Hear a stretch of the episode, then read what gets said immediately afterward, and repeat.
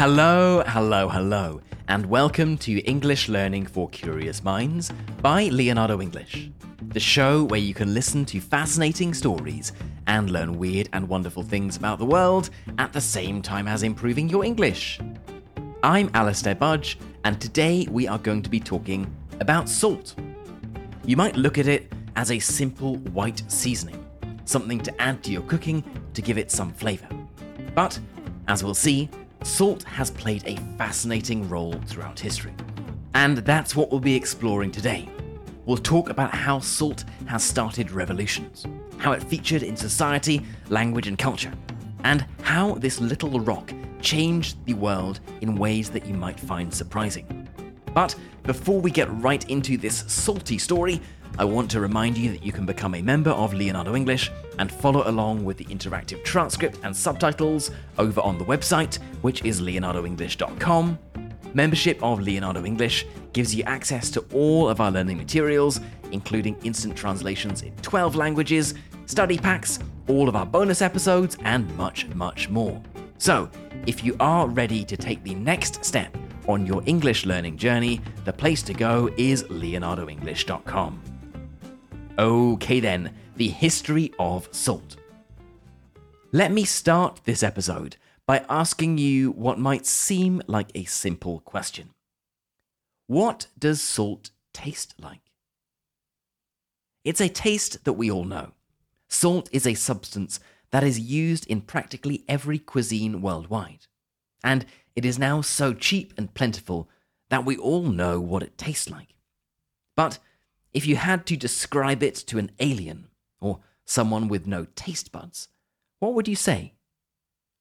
When I was thinking about this, my first thought was to say salty, but clearly that's not much help to anyone. It is a strange thing that a mineral that is so ubiquitous has a taste that is so hard to describe. But, on the other hand, salt is elevated to a primary status where we describe things as like salt. Salt has a taste, an instantly recognizable one at that, but it serves a greater purpose than adding its own salty flavor. It intensifies other flavors, bringing out the taste of other ingredients in a meal. It can balance and soften flavors, helping a bitter dish taste less bitter, or a sweet dish taste less sweet. It is a miracle ingredient, something that can be found in every kitchen, from Bogota to Beijing, Stockholm to Samarkand. And it is also now astonishingly cheap. So cheap that it's something most people will never think about reducing their use of because of its price. But, as you may well know, it has not always been this way. There is a popular legend that Moorish merchants in the 6th century would travel to sub Saharan Africa, where they could trade their salt for gold. The price was simple one ounce of salt for one ounce of gold, a one to one trade, making salt as valuable as gold. There is some debate over whether that's just an urban myth, whether salt was ever really on a par with gold, ounce for ounce. But what is undeniable is that salt's magical and multi use properties, combined with the difficulty of obtaining it in certain areas of the world, this made it significantly more expensive than it is today. Now, before we move any further with the history of salt, let's just remind ourselves of what salt actually is. I mean, you know what it is and what it looks like. It is a white rock or crystal that can be ground down into a sort of powder. But to break it down even further, salt is a mineral made up of two chemical elements sodium and chloride. And these two elements combine to form sodium chloride. What we know as salt will typically have some trace elements, some small amounts of other elements, but that is all it is. In terms of where salt comes from, it has two main sources. Firstly, the sea, of course. Seas and oceans cover 70% of the Earth's surface, and this water is salty. When the water evaporates, the salt doesn't, So you are left with dry salt deposits. That's one way of getting salt. Secondly, salt mines. Here, you don't have the problem of having to separate the salt from water, but you do have the problem that these deposits are often deep underground, meaning that they are not particularly easy to reach. Yes, there are the above ground deposits of salt, but these are far from sufficient to meet global demand. And this was the case even going back thousands of years, which brings us nicely on to the story of the history of salt. Now, this isn't going to be an exhaustive chronological history, nor are we going to try to cover every date in the history of salt, as there would simply be far too much. If you go back to the earliest archaeological discoveries, whether we are talking about Europe, Africa, or Asia, there is usually some evidence of people processing salt. Going back to 5400 BC in Bulgaria, there was a salt mine. There's evidence of a salt pan going back to at least 6000 BC in Shanxi province in northern China. Now, the reason to use salt back then was more than solely as a flavoring for food. It had a much more important role than that food preservation. If you cover meat and fish in salt, as you will know, it doesn't go bad, as the bacteria that would otherwise grow can't survive in a highly salty environment. They die, so salted meat or fish can remain good to eat for several months. Clearly, this made salt an incredibly valuable tool for society, as it meant that you didn't have a window of only a few hours after catching or killing an animal before it went bad. It could be preserved with salt, taken on a trip, or simply stored for later use. But salt had another miraculous use. It was used as an antiseptic to kill bacteria in a wound. For Roman soldiers who had suffered an injury in battle, a large cut to the leg, let's say, salt could be applied directly onto the wound. It would sting, sure, it would be very painful, but the salt would kill the bacteria, preventing infection and helping the wound to heal. And we're not done quite yet. The uses of salt continue. We humans need salt in our diets to survive. Starting in the mid 20th century, there's been a bit of a backlash towards salt consumption, with doctors warning of the perils of a high salt diet. But there is one thing that's just as bad, or perhaps worse, than a high salt diet, and that's a no salt diet. Salt, in small amounts, around 500 milligrams per day, according to the Harvard School of Public Health, it is essential for human survival. Someone who found this out the hard way was Napoleon Bonaparte, as when his army was retreating from its ill fated Russian campaign, it ran out of salt. Food couldn't be preserved, and soldiers' immune systems weakened due to their reduced salt intake. So, salt is a miracle mineral indeed. And, as you might imagine, practically from the start of human civilization, salt was in high demand. Some of the earliest trade routes were based on the salt trade, with merchants traveling from areas where salt could be easily found to areas where salt was harder to come by.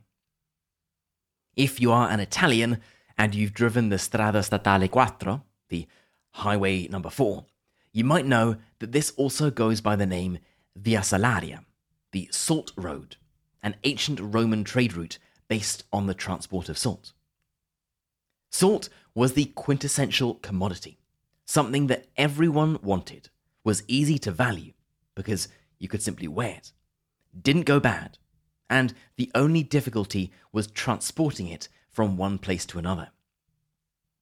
Given its ubiquity and high demand, there are many instances of salt becoming the subject of high government taxes.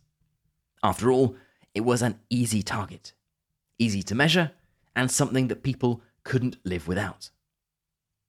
Perhaps the most famous example of a tax on salt will be well known to a French listener and that was something called la gabelle. This started off in the Middle Ages as a tax on a collection of different agricultural products, but was changed to be a tax only on salt. Now, you might think that a tax on salt is nothing to write home about. It's an unimportant part of history. But in the case of La Gabelle, nothing could be further from the truth. French people had to live with this tax from the 14th century. And it was loathed, it was hated. Different regions of France paid different levels of taxes on salt, leading to huge regional differences. According to one report, in 1790, the price of a large bag of salt could vary from 31 sous in Brittany, in northern France. But if you went to Berry, just a few hundred kilometers further south, you would pay 611 sous, 20 times as much, for exactly the same salt. What's more, the richest in French society had all sorts of exemptions from this tax, leaving the peasants to pay these high prices. And in fact, dissatisfaction over La Gabelle is thought to have been one of the main catalysts for the French Revolution. Of course, the French Revolution didn't happen only because French salt was too expensive, but the tax was so universally loathed and unfair that it certainly didn't help with social unity and faith in the French monarchy. Salt would also come to play another important role across the Atlantic in the American Revolution. As we heard earlier, salt was critical for preserving food and as a basic antiseptic. British forces tried to block off deliveries of salt to the American Revolutionary forces, knowing full well that this would be as damaging to the Americans as a heavy military defeat. The result of this was an increase in salt smuggling and an increase in domestic production. And of course, the Americans proved victorious in their revolution, thankfully, not completely running out of salt. Now, as you can see, salt throughout history has been much more than a mere seasoning. It dictated trade routes, played an important medical function, was a large source of revenue for nations, and had a hand in revolutions. Given its role in so many elements of life and history, it has left a lasting mark on language too. So, given that this podcast is all about learning English, we are going to talk about some words and expressions related to salt in English. Several of these expressions might be exactly the same as in your language, but it is interesting to learn about them nonetheless. Salary is perhaps the best known word that comes from salt, and this comes from the Latin salarium, which was the allowance given to Roman soldiers to buy salt. Salad is a word that you might not have known comes from salt, but it does. It comes from the Latin word sal, meaning salt. And if you're wondering why the two are linked, it was because salad was eaten salted. Now, moving on to expressions that you might hear in English. The first is to say that someone is worth their salt. This means that someone is good at their job in a way that is expected. So you might say, any English teacher worth their salt would be able to explain the difference between it's with an apostrophe and it's without an apostrophe. And if you're wondering where this comes from, it's thought to come from ancient Rome, where salt could be a part of your salary. So if you weren't worth your salt, it meant you weren't good at your job. You weren't deserving of your salary. Our next expression is salt of the earth, which means someone who is a very kind and good person, someone trustworthy and honorable, and someone who does not try to pretend to be anything other than what they are. You might know the origin of this already as it's an expression that exists in several other languages. But if you don't, it actually comes from the Bible. In Jesus' Sermon on the Mount, in the Gospel of Matthew, Jesus tells his disciples, You are the salt of the earth. And you can use it in English in a completely non religious way. You can refer to someone as salt of the earth. saying, Oh, Jim, he's real salt of the earth, meaning that Jim is honest, trustworthy, and not proud. He is a good, humble man.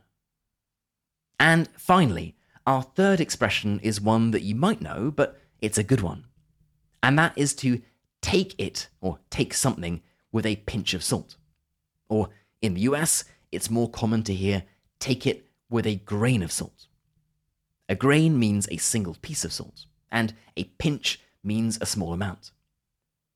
The two expressions mean the same thing. And if you take something with a pinch or a grain of salt, you do not take it seriously. So you might say to a colleague, the boss said that we would all be getting pay rises and extra holiday this year, but I take that with a grain of salt. In terms of where this expression comes from, its origins are slightly more murky and debated. But one theory has it going all the way back to Pliny the Elder in 77 AD, who translated a recipe for an antidote to poison, which included a small amount of salt. In any case, the original meaning has changed significantly. And you can find people in English speaking countries using this expression in a decidedly non medical setting. So there we have it a brief, salty history of one of, if not the most important mineral in the history of the world. So, next time you sit down for dinner, take your first mouthful and think, hmm, this dish needs a little salt. And you reach for that little white container. Well, you'll know a little bit more about the history of the most precious rock in the world. Okay, then, that is it for today's episode on salt. I hope it's been an interesting one and that you've learned something new. As always, I'd love to know what you thought about this episode. What words or expressions come from salt in your language? How would you describe salt? And here's a trickier one to think about how would the world be different were there no salt? I would love to know, so let's get this discussion started. For the members among you, you can head right into our community forum, which is at community.leonardoenglish.com, and get chatting away to other curious minds. And as a final reminder, if you enjoyed this episode and you are wondering where to get all of our bonus episodes, plus the interactive transcripts, subtitles, and key vocabulary, then the place to go for that is leonardoenglish.com. And if you aren't yet ready to become a member, but you would like to do something to support the show, then I would love for you to think about leaving a review or a star rating on your favorite podcast app. It takes less than 30 seconds to do, but they are super helpful, and each one brings a smile to my face. You've been listening to English Learning for Curious Minds by Leonardo English. I'm Alastair Budge. You stay safe, and I'll catch you in the next episode.